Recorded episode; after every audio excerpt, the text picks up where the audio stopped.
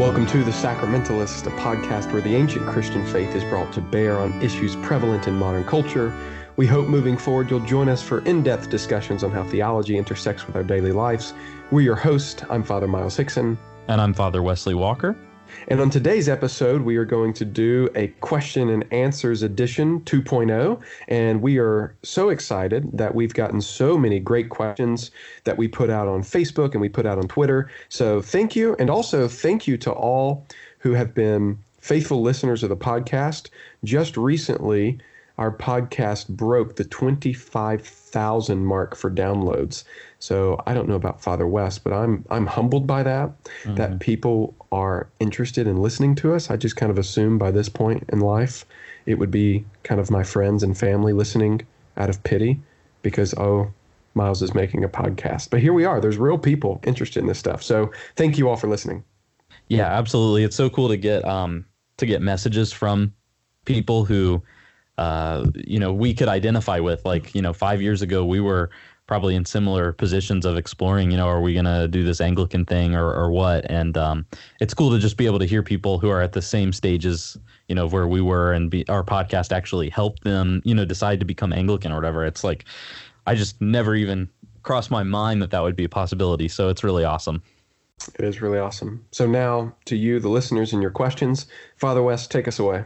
All right. Well, our first question is from Jared H.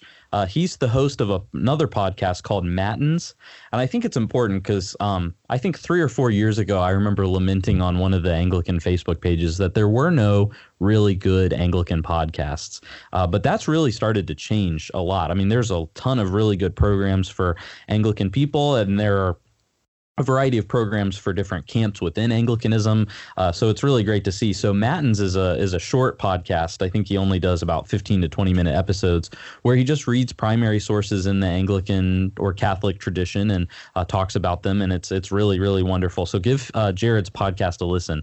Uh, but here's his question. He sent it to us on voice message. Hey guys, this is Jared from Austin, and first of all, I just want to say that I really enjoy the podcast.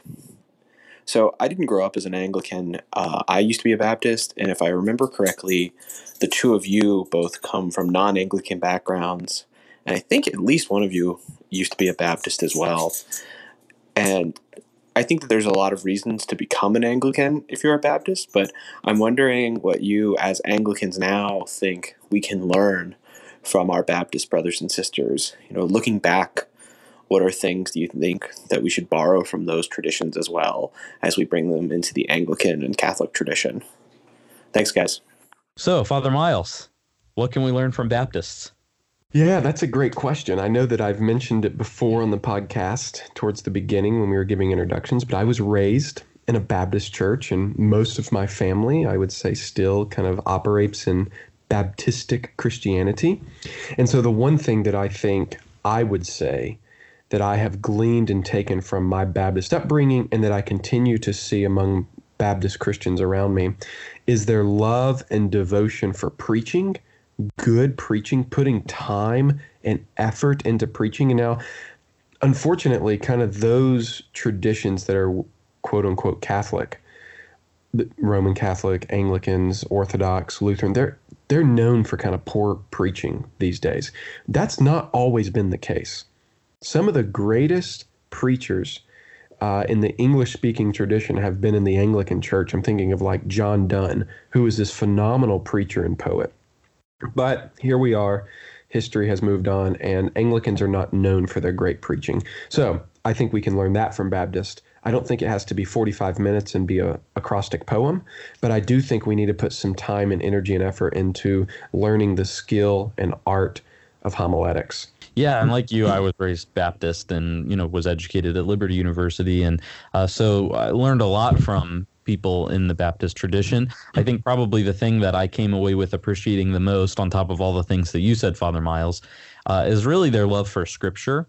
Um, which I think it, it is one of the reasons why preaching is so important to them, is because they really do care about the Bible and they want to uh, rightly divide the Word of God. And obviously, we have our disagreements on how to do that. Uh, but I think it's I think that their love for Scripture is admirable and definitely worthy of emulation. Um, and technically, I mean, as Anglicans, we have all the tools for that. You know, I mean, we do these readings in the daily office lectionary on Sundays. We're reading from multiple passages of Scripture, so uh, Scripture is pretty thoroughly um, a part of what we do on a daily basis and on a weekly basis.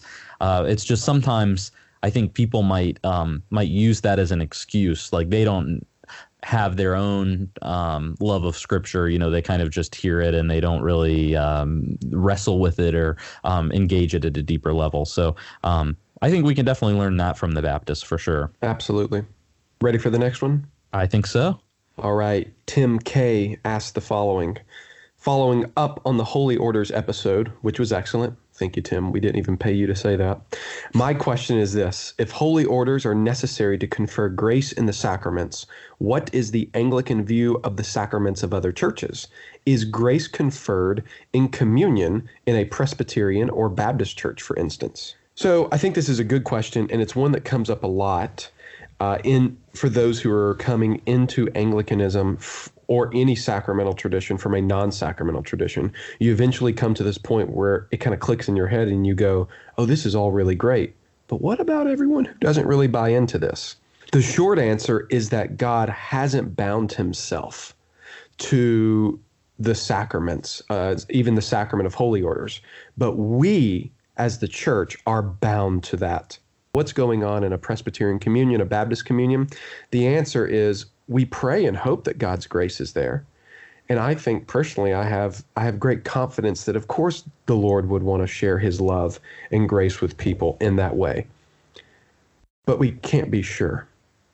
I definitely agree uh, with that assessment. I, I will say um, one of my friends, uh, Ian, shout out to him, calls me um, a spiky Anglo Catholic these days. So, in the spirit of being a spiky Anglo Catholic, I will counterbalance a little bit, uh, which is to say uh, that apostolic succession and r- the reason for the sacraments in general has to do with assurance right? That's why we do baptism, is because you can always look at your baptism and say, with assurance that the Holy Spirit worked in your lives. The same is true week after week when we go to the table for communion. Apostolic succession is a way in which we have the assurance that the sacraments work.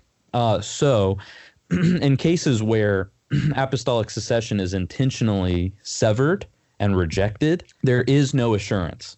So, while yes, you know there's this kind of mystical body of christ that we all you know we can't really always define the contours of.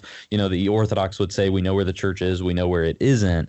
Um, but without a bishop in valid succession there can be no assurance and uh, and so it gets kind of tricky. So i think we i at least in personally you know i like the idea that that god's not bound by the sacraments because then it um it frees up some possibility for people who i know, respect, and love who aren't in a tradition where that exists. But we have to be careful that it doesn't take away the kind of urgency with which we say, hey, this is something that's really important because it is a distinguishing mark of the church that Christ has founded. Yeah, totally agree. All right, our next question comes from Twitter. Uh, this is from at Cornballer. Uh, don't know his real name, but we'll go with the Twitter handle. I, I hope it's Cornballer. I hope so, though that would be some mean parents. He asks, uh, what do you think about the recent Hart and Leithart controversy? So, uh, for those of you who don't know, Hart and Leithart refers to Eastern Orthodox philosopher David Bentley Hart and uh, Presbyterian scholar and theologian uh, Peter Leithart. And a few months ago, uh, Eastern Orthodox philosopher David Bentley Hart released his new book, uh, That All Shall Be Saved. It's an argument for universalism. And Peter Leithart, who's Reformed, obviously had some problems with the book.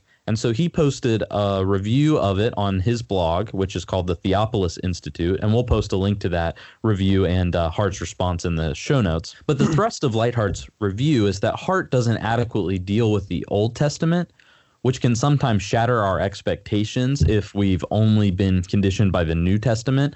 Um, and, you know, we've talked about how Old and New Testament are in harmony with each other and stuff like that before. So it's not a question of disharmony, but but rather that Leithart is just saying Hart makes arguments from Scripture, but he never anywhere addresses the Old Testament, where you have some passages that might kind of pose problems for the Universalist position. I think that Leithart is spot on. It's definitely a weakness in Hart's book. His scriptural work is primarily in the New Testament and has almost no attention given to the Old Testament. But Leithart, uh, his review spurred Hart to send him a uh, rather bombastic email, which, if you're familiar with Hart, he's kind of known for being bombastic, anyways.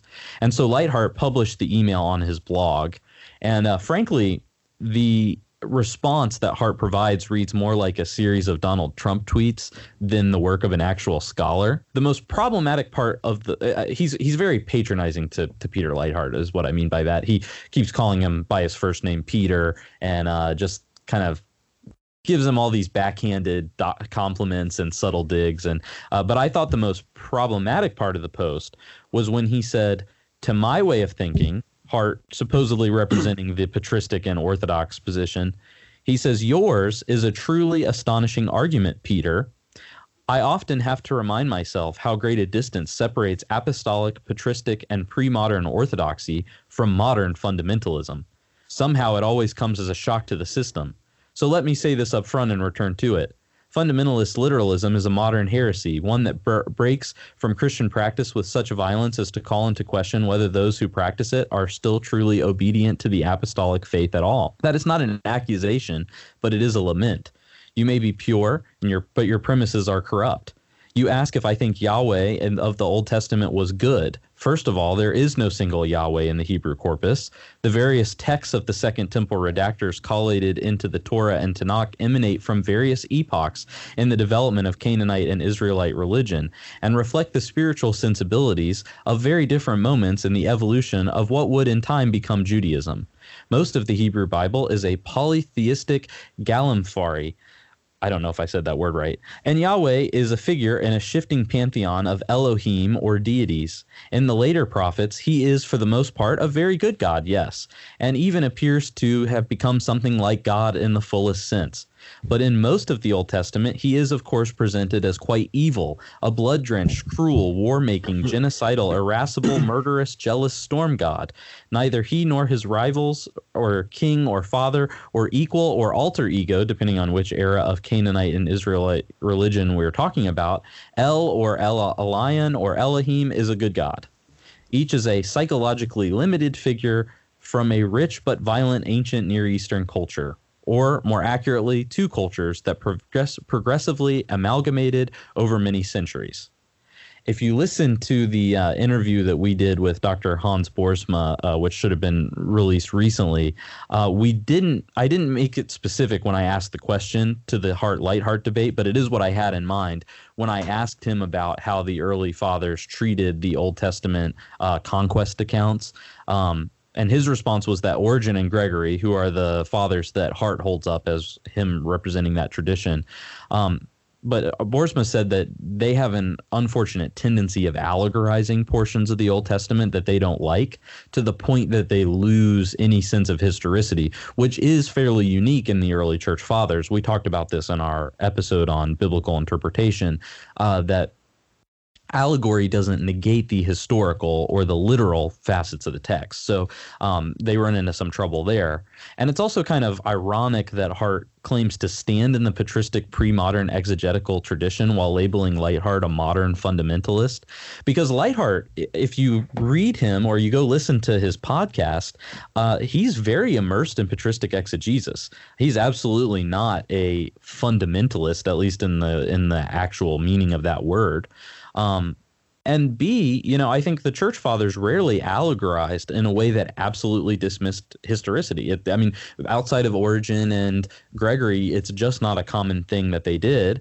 Um, and then the final concerning part about this whole exchange was that the kind of Old Testament scholarship that Hart is advocating for here, this idea that um, that there are different depictions of God throughout the Old Testament, and that uh, you can divvy up the depictions by their source, is really um, not even regular modernism, but actually a really radical expression of higher criticism. Like I, as someone who enjoys Old Testament studies and has done some work there, I that's a fairly fringe view that Hart is advocating. So, at the end of the day, I think Hart makes valuable contributions to the theistic tradition overall, like his books Atheist Delusion, The Experience of God, Beauty of the Infinite. Those are all phenomenal and important reads.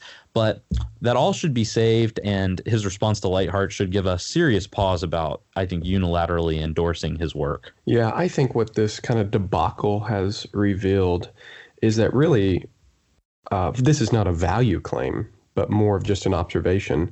I think David Bentley Hart really does operate in what I would call the uh, liberal Protestant hermeneutic when it comes to scripture and it comes to history. And I think a lot of people don't recognize that because he's Eastern Orthodox. He's able to hide under this vast traditional branch of Christianity to where he can say things and get away with it because, well, you're Eastern Orthodox. Obviously, you believe in Orthodox, big O, small o theology.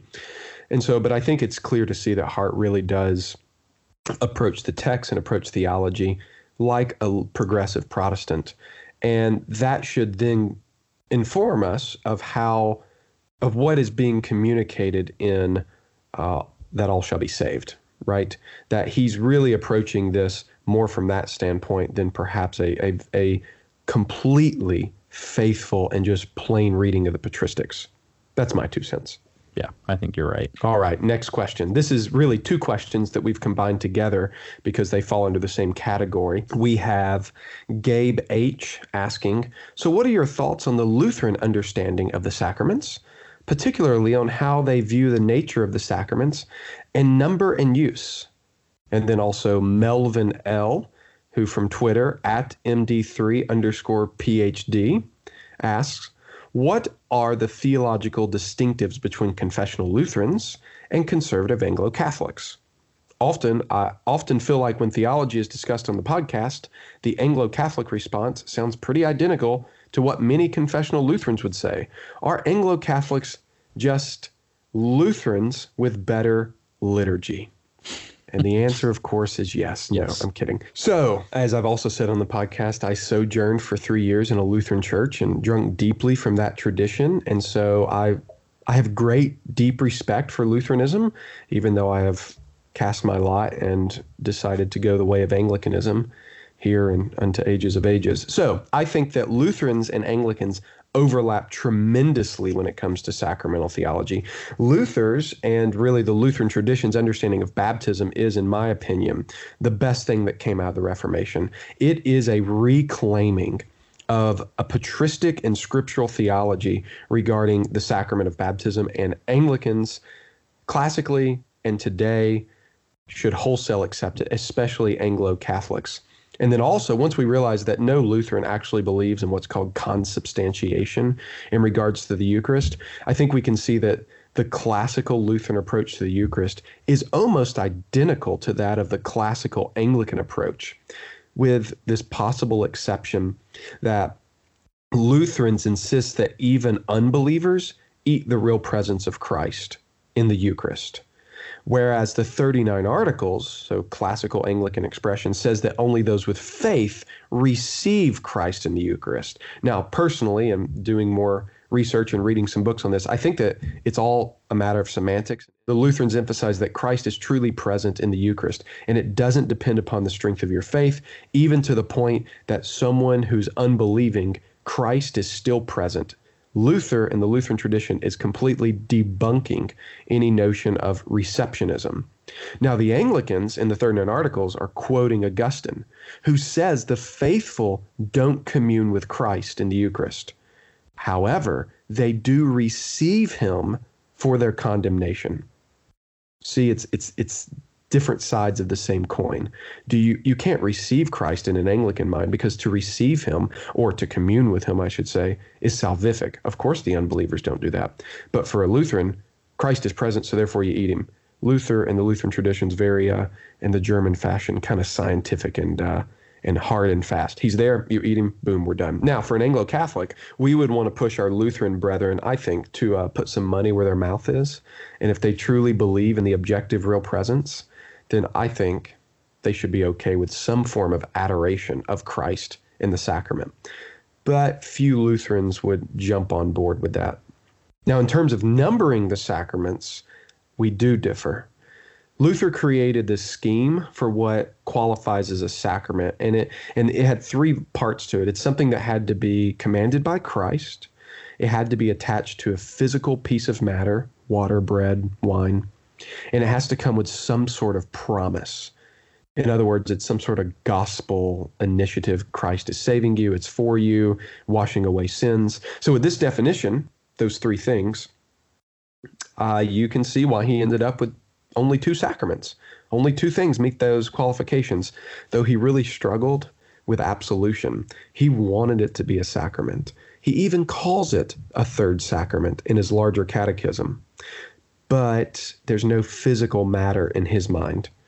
We could we could debate, you know, the words, the the the absolution itself is physical matter, but he never went there. Now, as Anglicans, our definition for what is a sacrament it stems from the great tradition, particularly Augustine, who says that a sacrament is an outward sign of an inward spiritual grace, and we would go on to clarify that by saying that that sign actually conveys the grace which it signifies. Now, this led Augustine, according to some scholars, to count up to about 300 sacraments in his mind. So he included all sorts of things like candles on the altar rail, vestments, the sign of the cross, funeral rites, monastic rites. So uh, anything and everything that the church did for Augustine was a sacrament and it conveyed grace because it was an outward sign with an inward and spiritual reality. Now, over time, the church limited the idea of sacrament to those rites and outward ceremonies that convey sanctifying grace. This is what Thomas Aquinas speaks of. So, in this way, sacraments are directly and uniquely connected to Jesus and his work for us and for our salvation. This led the medieval church to set the number at seven, which the Anglican church maintained. All seven sacraments are in the Book of Common Prayer, and they are all mentioned in the 39 articles even if some among the early Anglican ranks and some even to this day don't like calling five of them sacraments, they prefer sacramental rites, or they like to distinguish between sacraments of the gospel, sacraments of the church. It, the, the point is, is that Anglicans maintain, and now in modern times, in the great ecumenical dialogues of the past hundred years, Rome has maintained seven sacraments, and the East has agreed upon seven, though they'll say kind of everything's a sacrament, but we can all at least agree at least these seven are sacraments, right? And then they kind of just go swing incense. And so we've reached universal consent on the number of sacraments in the church. So that's a difference between Anglicans and Lutherans. Anglicans tend to be okay with that numbering, and there's your history of why. Now, the other part of the question is what is the difference, the main difference between conservative Anglo Catholics and confessional Lutherans? And I would say, and maybe Father West, you can weigh in more on this, that one of the the, the main difference is one of emphasis and then the source of assurance and authority. For Anglo Catholics, the source of emphasis, or I would say the emphasis and then source of assurance and authority, is the church. And this is namely through apostolic succession. Anglicanism is an ecclesiological tradition because it sees itself as a part of the one great true church. For confessional Lutherans, you can go read Article 7 of the Augsburg Confession. Uh, the church is simply that where the word is preached and the sacraments duly administered.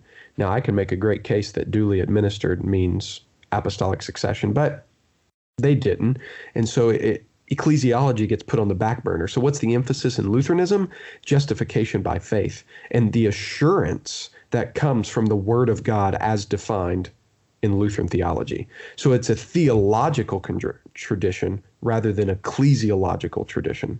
Yeah, I think that's right. And I think our soteriology does uh, separate us a little bit. Uh, not that we have to see these things in competition necessarily. And I think our episode back on the new perspective on Paul might be helpful because we do kind of go through some of these issues. But the emphasis on Lutheranism, I mean, the, the kind of one note on their um, fiddle is justification by faith alone.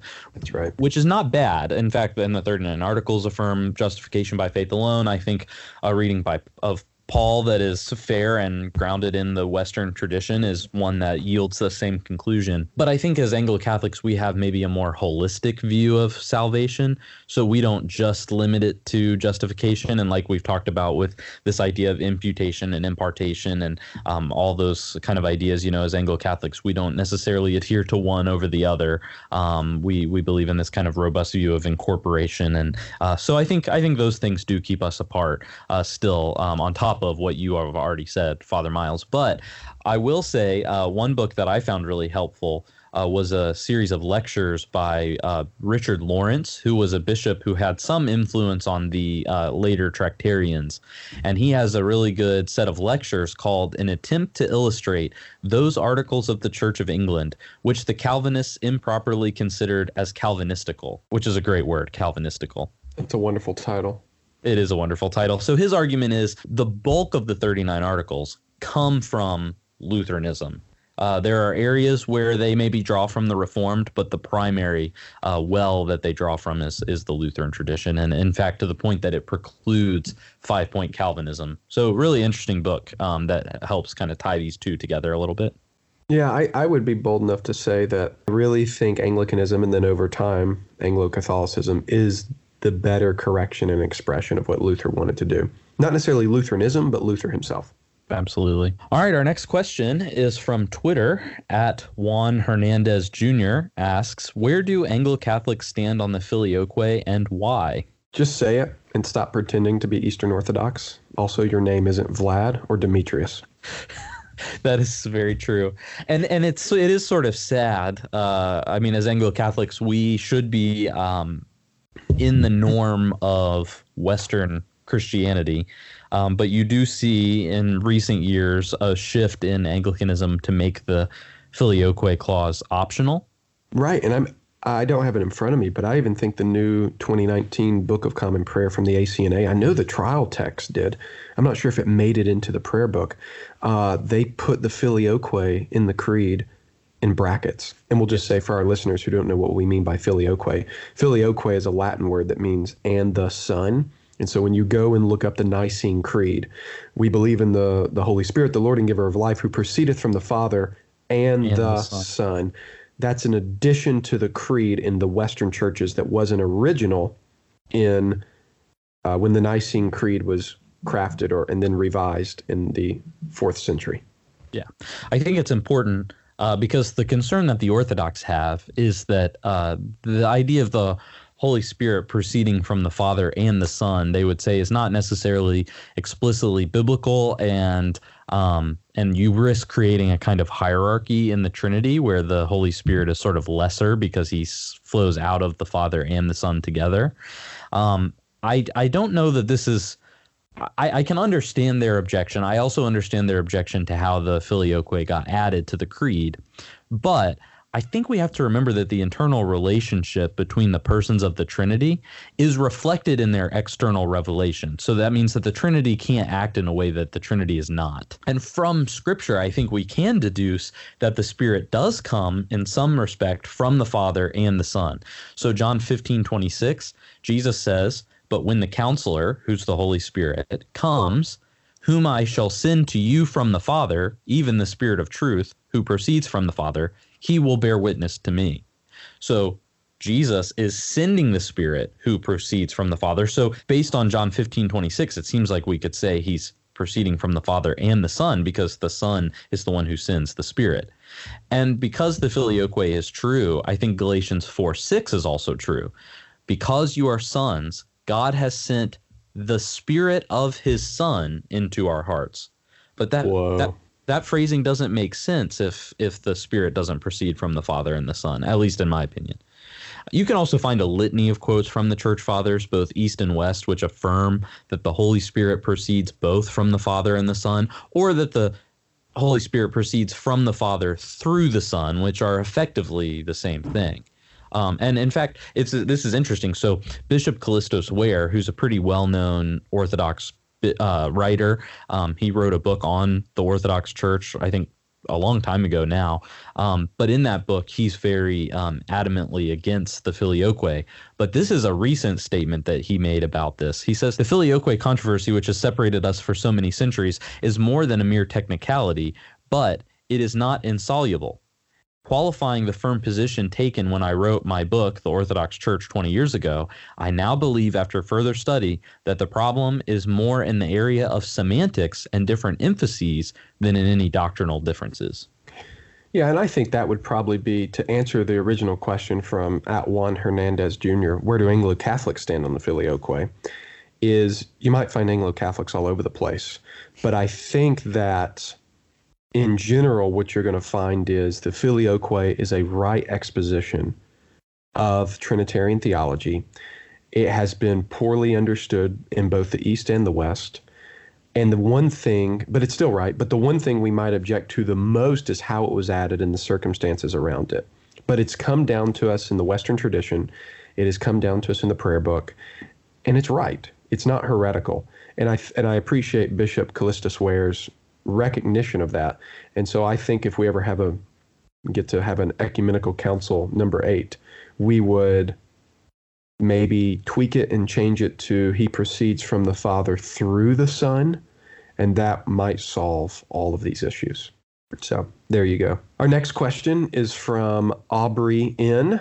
And she asks, How do you balance the use of the daily office, i.e., Bible reading, with personal Bible study and different forms of prayer? Thoughts on the personal use of devotional forms of prayer, for example, Lectio Divina, centering prayer, etc. Aubrey, it's a great question. The first thing that we would want to say is that the daily office, with its prescribed Bible reading plan, is kind of the bread and butter of Anglican spiritual formation. And so I would, if anyone were to come to me and say, What should I do? That's what I would say. If someone were to come to me as a priest and say, Father, I'm doing this massive Bible study over here, but I never do morning and evening prayer. I would probably tell them, you need to start doing morning and evening prayer. Like, this is important for our common prayer life. Now, you can take those passages of scripture and run with them and study them for hours and hours. There's no reason you just have to read them through and then be done with it. Sit there, study for an hour, and then move on to the canticle and the rest of the prayers and, and etc. So that's what I would say is the daily office is prime and important. And then if you want to add anything else to that, be my guest. Be my guest. Now, thoughts on the use of devotional forms of prayer, Lectio Divina, centering prayer. You know, the Anglican tradition flowing from kind of classical Catholic I hate to use the word mysticism, it might be misunderstood, but just spirituality is, is kind of open to those things. We're not this hard tradition that's really suspicious, as I heard, I had friends in seminary like this, kind of harsh against anything that could be perceived as mystical. So have at it. Lectio Divina, centering prayer. Uh, we've talked on that episode about the Jesus prayer, rosaries, things like this. Yeah, have at it. Pray, pray, pray. The more you commune with God, the better. Absolutely. And I think it's, I think, like you said, it's the daily offices are the bread and butter. So all those extra forms are good and beneficial, but it really does vary probably person to person and season to season as far as what they actually do. So like I know people who are Anglicans who would say like I do, you know, the rosary sometimes instead of morning prayer or I do the breviary instead of the prayer book. But that's it, it, those things shouldn't substitute what is common prayer that we all share because that's part of being in the church right is that we have this these common devotions that we all do whether we're together or apart um, but i think it is important that we have extra devotional activity going on um, but it's just hard to say exactly what that should look like for everyone um, who might be in different stages of life and different seasons and, and things like that. Like I personally am reading um, St. Anselm, and that's my devotional activity that I do above and beyond. Yeah, and I would say get a spiritual director. Mm-hmm. You know, these are, I would not advise anyone to kind of mark out their own spiritual path of discipleship.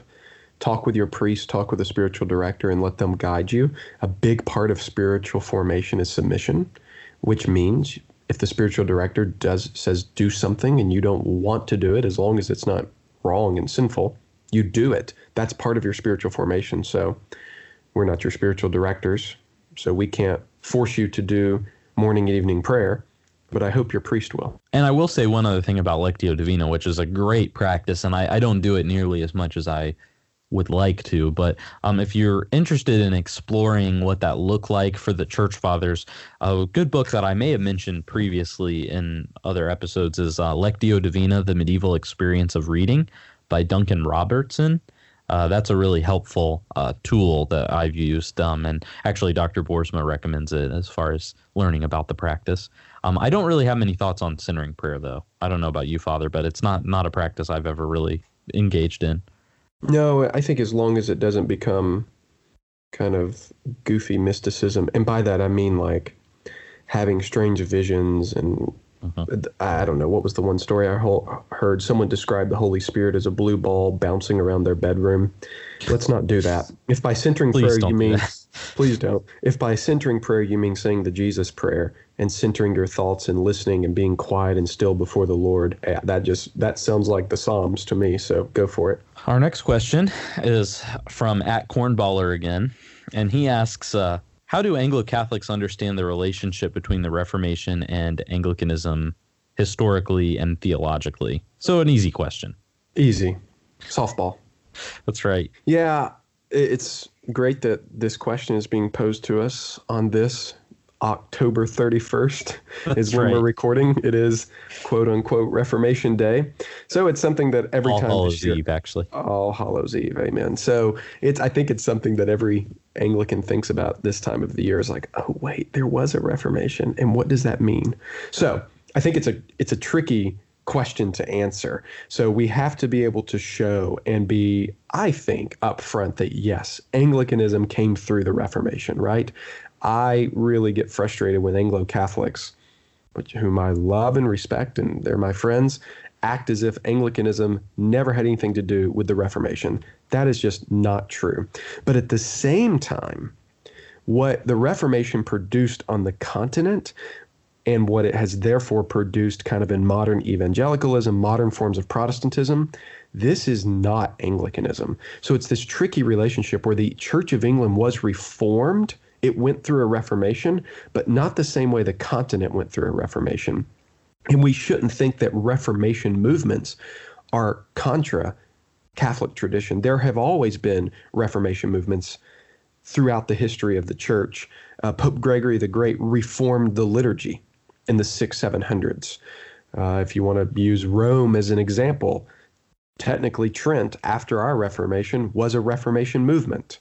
Uh, and then Vatican II that was a big reformational movement. I mean, this is just what everyone does spring cleaning. We just do it about every 500 years.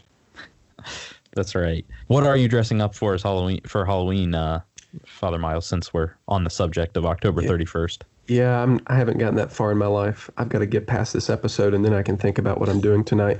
But we did go to my in-laws Baptist trunky treat event last week. You can find the picture on Twitter where I came home immediately from Mass at church and I've been commuting an hour to get to church. So I'm still in all black in my collar and I want to go just get out of the house and do something with my son who's 15 months old. And so what does my wife do? She dresses him up in all black and puts a white piece of paper under his neck to make it look like he's in a collar.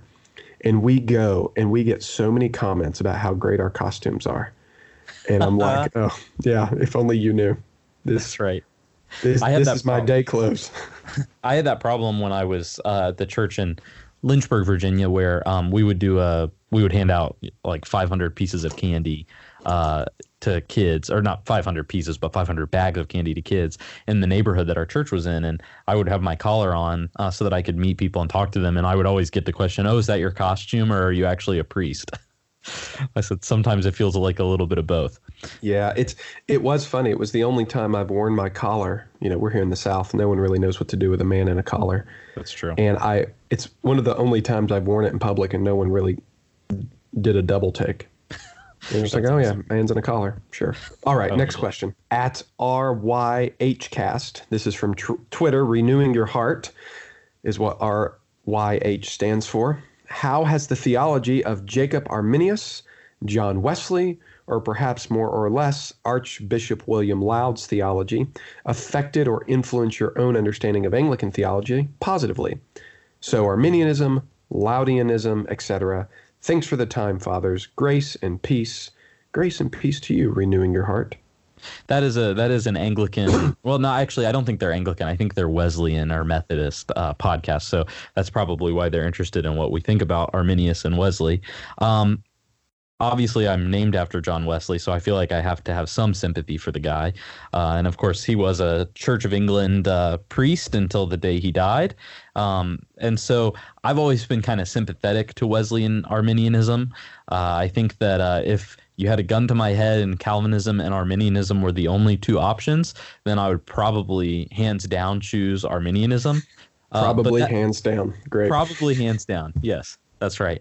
Uh, that said, I so my problem with Arminius, and to a lesser extent, but I think it's still applicable in John Wesley, is that they don't have a really robust sacramentology.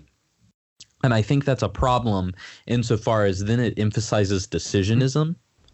And so hmm. when when that's the framework by which one is Arminian, I think you do run the risk of some sort of semi-Pelagian thought. Yeah, I, I totally agree. Except I might actually push against you and say the one thing I was going to say that, at least for Wesley, that's positively influenced me is his high view of the sacrament. So maybe not baptism, and so this decision theology comes out, but Wesley is on the scene. I think we can all admit the 1700s in England was a pretty dry season for the church. And so what they did was was kind of needed. But one of the things Wesley was all about was the Eucharist. He mm-hmm. was one of the first Anglicans after the initial re- Reformation to push for weekly, even daily reception of the Blessed Sacrament. That just wasn't going on in the 1700s. We're at that time period where it ends up falling to monthly or quarterly. And so a lot of what Le- Wesley pushes for, remember, Wesley dies in 1793. What he's pushing for actually gets picked up by the Oxford movement in mm-hmm. some ways. Yeah, no, that's definitely true. I think, um, yeah, I think I meant more his view on baptism, which actually he still gotcha. did have a high, he did have a high view of baptism. It's not like he was a Baptist or even like most modern Methodists today who deny things like baptism baptismal regeneration. It's just that his emphasis was so much on conversionism that I think you do get a sort of decisionism that comes out of that movement. I don't know how much of that is intended on Wesley's part though. So it's always hard, especially with someone like Wesley where, you know, a tradition has kind of sprung up because of his thought, but it's foreign to the actual tradition that he occupied. So it gets kind of weird as far as what they choose to emphasize from Wesley. Right. Yeah, I, I kind of wish that the Methodist movement, that kind of the way it's become today, is generally more low church. I, I wish they would just rejoin the Anglican Church. I think they would fit in well, and we could be. I mean, we have enough messes and problems going on, so surely you would fit in just as fine. Well, and actually, that has been an issue of contention at times in in English church history. Uh, in fact, there was talk about getting the Methodists back into the Church of England, and it actually caused J.I. Packer and E.L. Mascall to team up against the Methodists because, of course, they didn't have actual orders, so um, you can't just bring them in and make them make everything seem okay. But but as far as the actual question about Arminianism and Wesleyanism, so so at this point in time, even though in the past I've really kind of identified as an Arminian Wesleyan, I think I would identify more as what as a sacramental monergist at this point. So I don't think that precludes the idea of choice, but it does emphasize the one way movement of God in the sacrament. So I don't know I don't know exactly how to put all those pieces together and I've yet to see a really strong synthesis between Arminianism and sacramentalism. So I guess tentatively I still sort of embrace aspects of Wesleyanism and Arminianism, but I, I don't do it so wholeheartedly because of the sacraments. Yeah, I think I can resonate with that. I, I, resonate with Wesley trying to, in his mind, and he really returned to the church fathers. He quoted them a lot. He tries to put them forward, especially with his soteriology. Yep, and uh, the Eastern I, church fathers too, by the way. He's yeah, not just Western. He he uses he a lot of imagery East, from the yeah. Eastern fathers. So I don't I don't think I would claim that I'm an Arminian, but I definitely wouldn't claim I'm a Calvinist. I would just claim I'm a Catholic. And there's this weird, blurry middle ground where you kind of say, oh, yeah, it's all God. And also, you better do your part. And I'm a sacramentalist, monergist. And uh, I just take the Eucharist and pray God will save me. Amen. That's all we can do. That's all we can do. So uh, Aubrey in uh, asks another question, uh, and this is a good one, I think. How do you use the church calendar in your personal devotional life and family devotional life? Yeah, so for me and my family, we we do an Advent wreath devotional that that I wrote. So it's it's it's nothing special. It's kind of collects from the prayer book, a few readings of scripture. We do it on Sunday evenings, sometimes Saturday evenings before the Sundays in Advent or on the Sundays in Advent. So it's just a way for our family to gather around, light the candle, pray, and then we do a big one with a generally kind of a meal or something special on Christmas Eve and Christmas Day. So it's a lot of fun. We, we try to celebrate Epiphany with gift giving. And then we, we, we, as a family, hold to Lenten fasting. And then we observe the feasts. So during Eastertide, uh, we tend to have kind of a drink every day. Let's celebrate, right? Nothing in excess, but we've got to, if we're going to fast, we're going to celebrate the feasts as well. So it, it adds rhythm and spirituality and prayers and, and different ways that we mark our everyday life. Yeah, I think that's, uh, I think that's kind of similar to the things that we try and do as well. I know um, one thing I've been trying to do uh, lately, um, the past maybe year or so, has been uh, fasting on Fridays as well. I think that's a really helpful rhythm to be in and something that the church has observed for a very long time.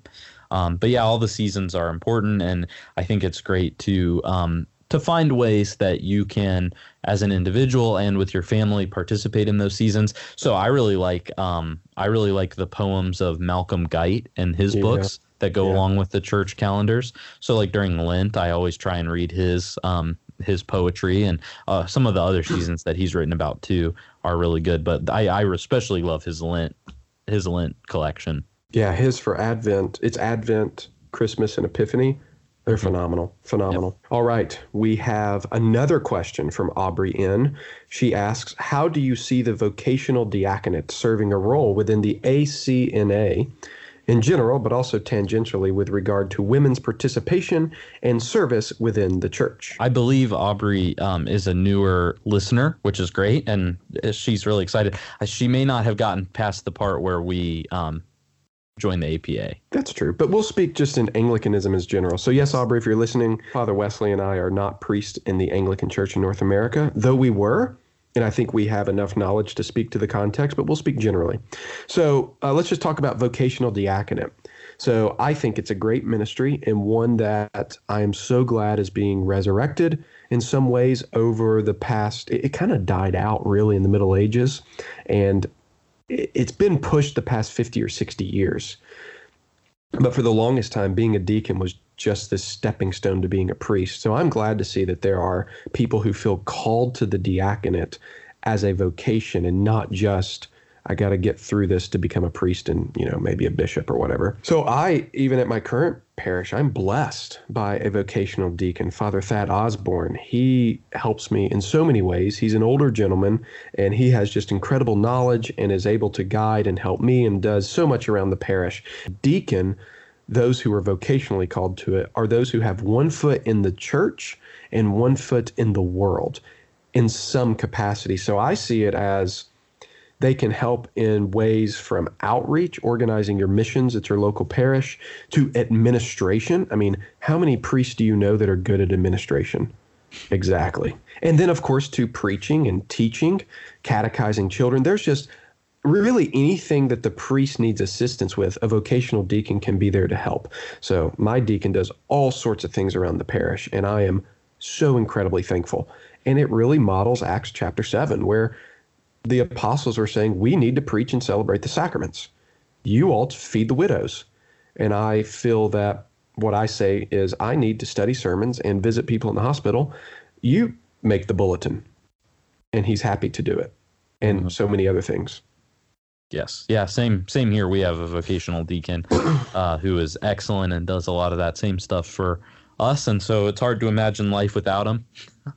it's uh, it's an important role. I, I do think, as far as the question about women, though, uh, it does um, need to be nuanced a little more because I think some people have fallen into in the general landscape of Anglicanism thinking that uh, well, if we just allow women deacons, then we can kind of solve the problem. Uh, but the problem, the thing we have to remember is that holy orders are not three separate sacraments, but they're one sacrament and it has three degrees. So obviously, not every deacon is a priest, not every priest is a bishop, but every bishop is a deacon and a priest. And so, um, because uh, orders flow out of the episcopate, um, the bishop is the font of ministry, is the way Vernon Staley talks about it. Uh, these aren't three separate things; they're one thing. They're just divvied up, really, for sake of convenience and uh, authority. Um, so, either I think you have to to make the argument either women can be any of the three offices, or they can't be any of them. Uh, and so, obviously, we are occupy a tradition where women are not ordained in holy orders. Um, and I think that there's some good reasons for that, and we can maybe get into that on an episode sometime, Father Miles. Yeah, yeah, but I think your point holds well, and that is kind of this middle position. You can be a deacon, or you can be a deacon and a priest, but not a bishop. That middle ground is is really kind of actually demeaning, I find, to women. It's saying you can come in somewhat, but not all the way, rather than painting a, a clearer picture of the distinction between the two sexes. I would I would rather have a conversation with someone who wants to see women fully all the way up to the level of bishop than say talk to someone or I, will have a conversation with anyone i find it more tenable than someone who says no no no women can be deacons but nothing else Right. I think that's right. Now, uh, now it is important to note. Um, I think the church, and I think one of the reasons that women's ordination has become a more popular thing is because the church has not always done well at having a vision for what women, how women should participate in ministry. That's right. And so um, it's important, and I think that there it's been recovered a little bit. Um, some churches have deaconesses, and they use the title to distinguish between deacons who are ordained in holy orders and deaconesses who are women who have pledged to serve the church. So you can find deaconesses in parts of the ACNA. Um, the diocese that I was in, Missionary Diocese of All Saints, um, they have a deaconess program. The Reformed Episcopal Church has deaconesses, uh, and the APA does as well. I think most of the continuing churches probably do. Um, so there are opportunities for women to um, to uh, participate in the ministry of the church and all and all that and it's I think it's really important. It died out in the Episcopal Church when women started to be ordained in the 70s. Right. So it's been a process of bringing those things back. Yeah, and maybe we just need to do an episode on women ministry and orders in that nature.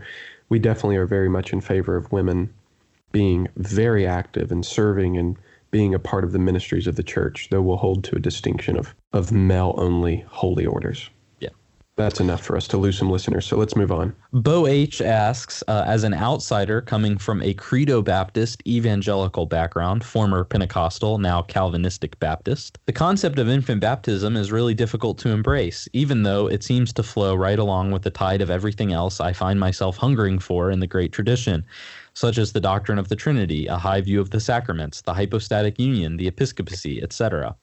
I would really like to hear more about the specific topic of infant baptism, though I know I'm not in the majority in terms of who is probably listening to the podcast, and also this might be a topic too big for a Q&A episode. It is a big topic, but I think we can handle it at least quickly. Yeah, let's run through it quickly. Bo, I think you've asked a question that actually more people are asking than you might imagine. And I think it's always good for us as Anglicans to be kind of uh, always constantly recatechized on some of these basics of the faith. So first, let me recommend I, I recommend a Lutheran book to anyone who asks about infant baptism. It's by A. Andrew Das, and it's called Baptized into God's Family. And I offer this because he does an excellent job grounding everything, as a good Lutheran must, eh, solely in Holy Scripture. So for those who are questioning holy ba- uh, infant baptism, they're generally coming as Bo is from a Baptistic background, so they need to be proved not from tradition, from Holy Scripture, and this book does a good job. So first, uh, to wrap your head around this, Bo, and everyone else who's thinking through infant baptism, I think you have to understand that modern Baptistic Christianity, that stems from the Reformation onward in the Anabaptist tradition, I think it has a different understanding of salvation than the early church and even Israel in, in the Bible, salvation is primarily a communal event in the Bible that comes to you sovereignly from God.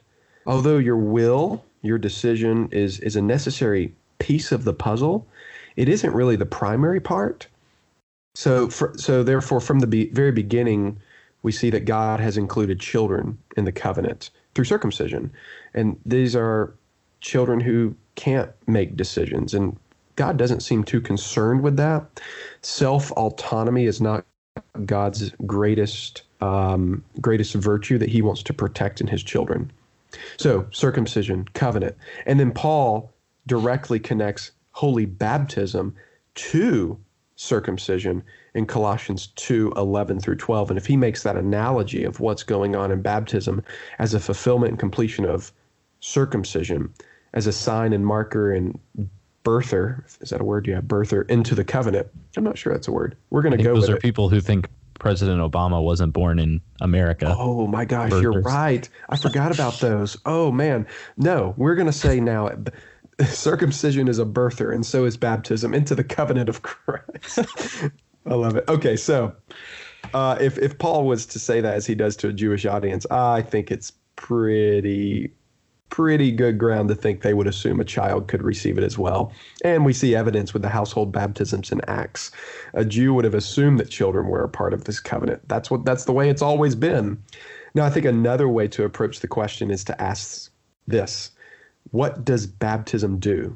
Now go listen, Bo and all others who are here and asking this. Go listen to our episode on holy baptism. Uh, in short, what we say is that baptism saves us, because that's what St. Peter says, by uniting us to the death and resurrection of Jesus, which is what St. Paul says. It washes away our sins. In the traditional language of Western Christianity, it washes away the stain of original sin. Do babies have sin? Do babies have the stain of original sin? Are they in need of salvation? Unless you're just the most radical of radical Pelagians, the answer is yes, of course. Babies need Jesus. So, how do we give them to Jesus that he might save them? The New Testament gives one option Dedication Oh, oh, oh, oh, sorry, I forgot about that verse. Dedication. with water. That naturally raises the question. Sorry, we're trying not to die laughing. What, that naturally raises the question what about faith? What about the faith of the kid? Don't you have to believe? Well, faith, of course, is necessary. So there are two ways that the tradition of the church has looked at this. Children either rest upon the faith of their parents and godparents at the time of their baptism until they're confirmed and can claim faith for themselves, or it could be that infants actually have faith granted to them in baptism that grows through the course of their life. I mean, you have to remember John the Baptist leaped in his mother's womb when the Blessed Virgin Mary, pregnant with Christ, entered the room. He had faith in Jesus, even though it wasn't a rational faith. So I think it's probably a combination of both faith of the parents, godparents, God granting the seed of faith in baptism. Faith is there.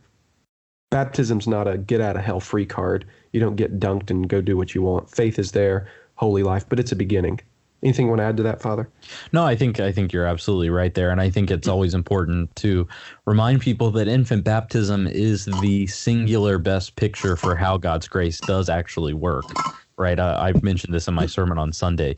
Uh, very rarely have I baptized a baby where they've really wanted to be baptized. You know, I mean, usually they're kicking and screaming, and they don't they don't enjoy the water being poured on them. But it's such a picture that that they're not the ones affecting the result of the baptism. The Holy Spirit is. Um, and so I think it's always a, a great picture for us to uh, to have. And baptizing babies is definitely one of the best parts of being ordained as a priest. I totally agree. Our final question is from C. Carter Glass. Are there any rules for confession in Anglicanism? If so, where are they to be found? Specifically, how often should one confess? Are venial sins as well as mortal sins to be confessed? What is the difference between a venial sin and a mortal sin, and how does the penitent distinguish between them? How long has it been since your last confession? Does this mean how long has it been since my last auricular confession or my last general confession, as at morning and evening prayer or at the Holy Eucharist? There's a lot in there. There is a lot in there. I think I think it's important to remember that private confession did fall out of favor in Anglican tradition um, for a long time. It was actually E.B. Pusey who helped bring it back as a practice. Uh, and most places, I think, would accept it as a practice uh, nowadays, um, whether they might be more reformed or evangelical. I think it's more of a question of whether they emphasize it as much. And I would say that even though it fell out of practice, it was kind of there early in the prayer book. Yes, yes. You have, if you want to go read the early exhortations to communion, I think you're right, it fell out of practice, but there was this, I don't know how old this uh, nice little jingle is, but it goes something like, confession for Anglicans. How's it go, Father? All, all can, some should, some none, should, none must. Yeah, none must. That's it. So, all can, some should. You commit something grave, maybe it's good for your soul, but none must because we have a real confession and a real absolution at morning prayer, evening prayer, and the Holy Eucharist. So then the question: uh, Are venial sins as well as, or actually, no, I'm sorry. The first question was how often should one confess? Um, I think pastorally, the best advice we can give you is to confess often, uh, frequently, as much as you can, um, because it's always good to hear uh, that your sins are forgiven. Um, and it's necessary, I think, too, uh, so that you're not carrying that sin uh, with you. Um, it, it's it's a it's a kind of purging that mm-hmm. happens when you go to confession, and um, and it can really uh, help people in their um, spiritual lives. So I think you should go as as frequently as possible.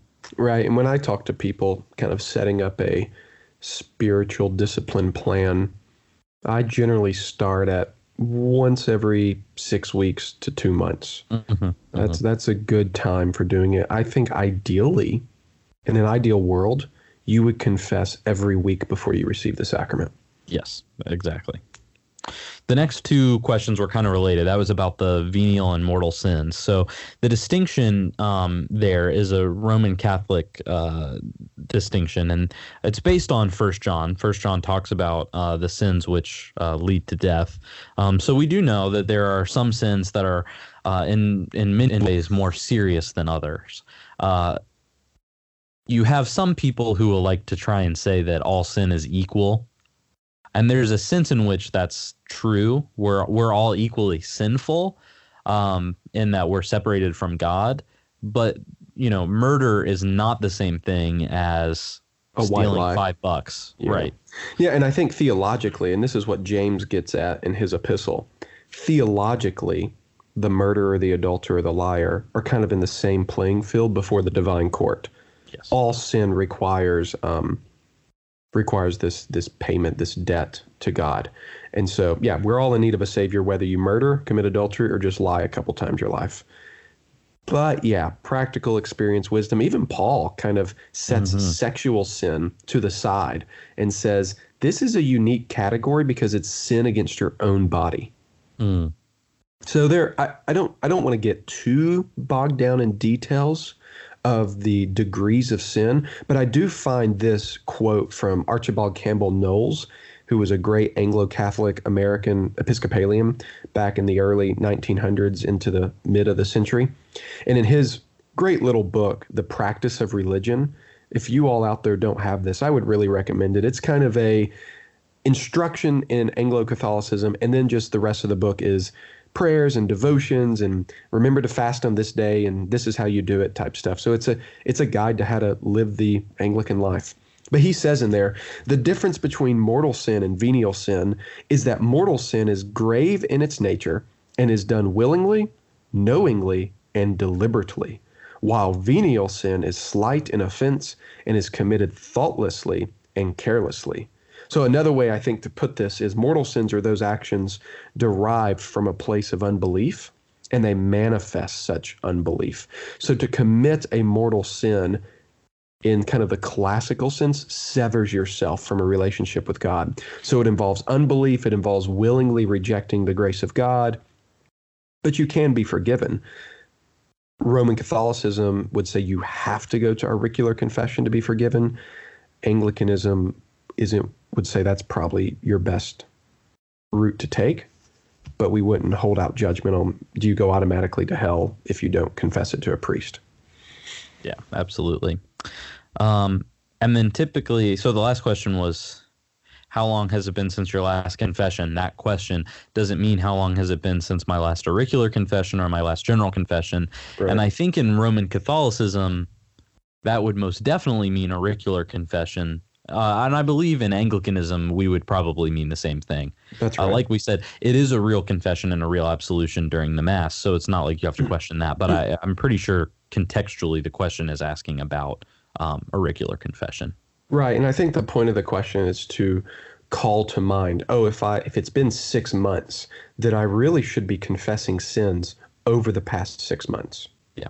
I think that's the purpose of the question to get you to realize kind of the time frame we're dealing with. Don't go before, but don't forget anything, right? Just because it was 6 months ago. There we go. That is it for our questions and our answers. We'll make sure to do another episode like this. Uh, we'll give it a few months, maybe six months, and do it again. I know that Father Wesley and I enjoy doing these, and we know you, the listeners, because of the response we have, enjoy submitting questions. So we'll come back to this, but we've now come to that time in our show where we talk about what we are into. Father West, what are you into? So, two things for me. Uh, the first, and I know you're into this too, Father Miles, is uh, the new Kanye West album, Jesus is King. Um, I've, I've always been a big Kanye West fan, to be honest with you. Um, I think his music is pretty exceptional. Uh, but this this album, the more I listen to it, the better I think it really is. I mean, it's it is straight gospel. Um, his theology is really sound and probably more substantive than substantive than 95% of Christian music, at least.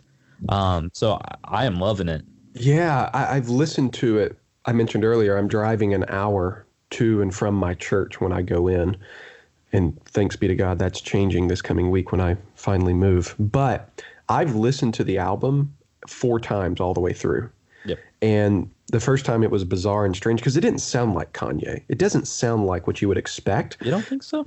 Well, I have a more limited experience with Kanye. Mhm. I guess it was this beautiful blending of kind of African American um, spirituality and cr- gospel music with some rap, with some hip hop, with some R and B. I mean, you got Kenny G with Yeah. a sick saxophone solo. So, but I, I, I, so I found the music not what I expected, but nonetheless good. And I also, I totally agree. I found the theology to be overwhelmingly strong. I mean, he is unabashedly saying, Jesus is God, he is king, and we will worship him. Yep. Now, the only thing that I, I kind of wish he put in there was a more clear statement on the death and resurrection, but he, like you said, has done more than a lot of Christian music has done. Yeah, absolutely. So yeah, it's it's good stuff. So uh, Jesus is King by Kanye West, and then the other thing uh, for me, which is probably surprising, uh, is uh, running. Actually, so I think I even made fun of you uh, when you chose running a while back, Father Miles. But um, I did. repent and I'm heartily sorry for these my misdoings. Um, but yeah, I've been I've just been going out and running because it's faster than going to the gym a lot of Yeah. times, Yeah. and uh, I have actually enjoyed myself while I'm out there now it's about to be a lot colder, and I don't know if I'll enjoy it so much then. Uh, I don't like it when your lungs hurt because the air is cold, but I have been enjoying it. It's nice to be outside. It's nice to run with my dog, so I like it. Well, good. Yeah, I I started running like three and a half years ago, and it was after seminary because I realized I had to do something to stay in shape. Mhm. And the first time I ran, I ran half a mile, and I bent over and almost threw up. and Yep. now, last week, I ran five miles. So it's wow. it it took three years to get there, but keep up. It's uh it's good exercise. And I asked my doctor one time, now what about my knees? Am I gonna have to have knee surgery? He said, I'd rather have to replace your knees than for you to have hypertension and diabetes and cardiovascular and he just went through the whole list. So Yep. I run even though I don't enjoy it. Okay, what am I into? So last time I mentioned that I had read Beowulf, kind of getting into that was classical poetry and epic poem. Well, I've also been into a modern poet. This guy's name is Billy Collins, and if you know anything about Amer- modern American poetry, then you've probably heard his name because he was the poet laureate of the United States. Let's see, when was that? Oh, from 2001 to 2003, professor at Vanderbilt. And he just writes these incredibly accessible, funny poems about everyday life. And so they're normally really short too. I want to just share one with our listeners. If you're not into poetry, as my wife said, I'm not going to like this. And she thought these poems were awesome. Here it is. This is a poem called Introduction to Poetry. I asked them to take a poem and hold it up to the light like a color slide, or press an ear against its hive. I say, drop a mouse into a poem and watch him probe his way out, or walk inside the poem's room and fill the walls for a light switch. I want them to water ski across the surface of a poem, waving at the author's name on the shore. But all they want to do is tie the poem to a chair with a rope and torture a confession out of it. They begin beating it with a hose to find out what it really means. I think that's awesome. That is fantastic. Yeah, I mean, don't we all do that? You you hear a poem and you immediately go, "Wow, what does that mean?" Uh-huh. And so he's saying you're you're missing the point of poetry if all you're doing is trying to figure out the meaning. Hang out with the poem, explore it, be with it. Well, I think that's enough for one day, enough damage. So if you like what we're doing, make sure to follow us on Facebook and Twitter. Rate, review, subscribe to us wherever you get your podcast, and share us with your friends. If you want to continue the conversation, then of course join our Facebook group and let us know what you think about the answers we've provided to your questions. You can always email us with more feedback or with show ideas or with questions for future episodes at thesacramentalist at gmail.com. And you can find us on Twitter at the Sacramentalist. And so now, Father Wes, will you bless us? Absolutely. The peace of God, which passeth all understanding, keep your hearts and minds in the knowledge and love of God and of his Son, Jesus Christ our Lord. And the blessing of God Almighty, the Father, the Son, and the Holy Ghost be amongst you and remain with you always. Amen. Amen.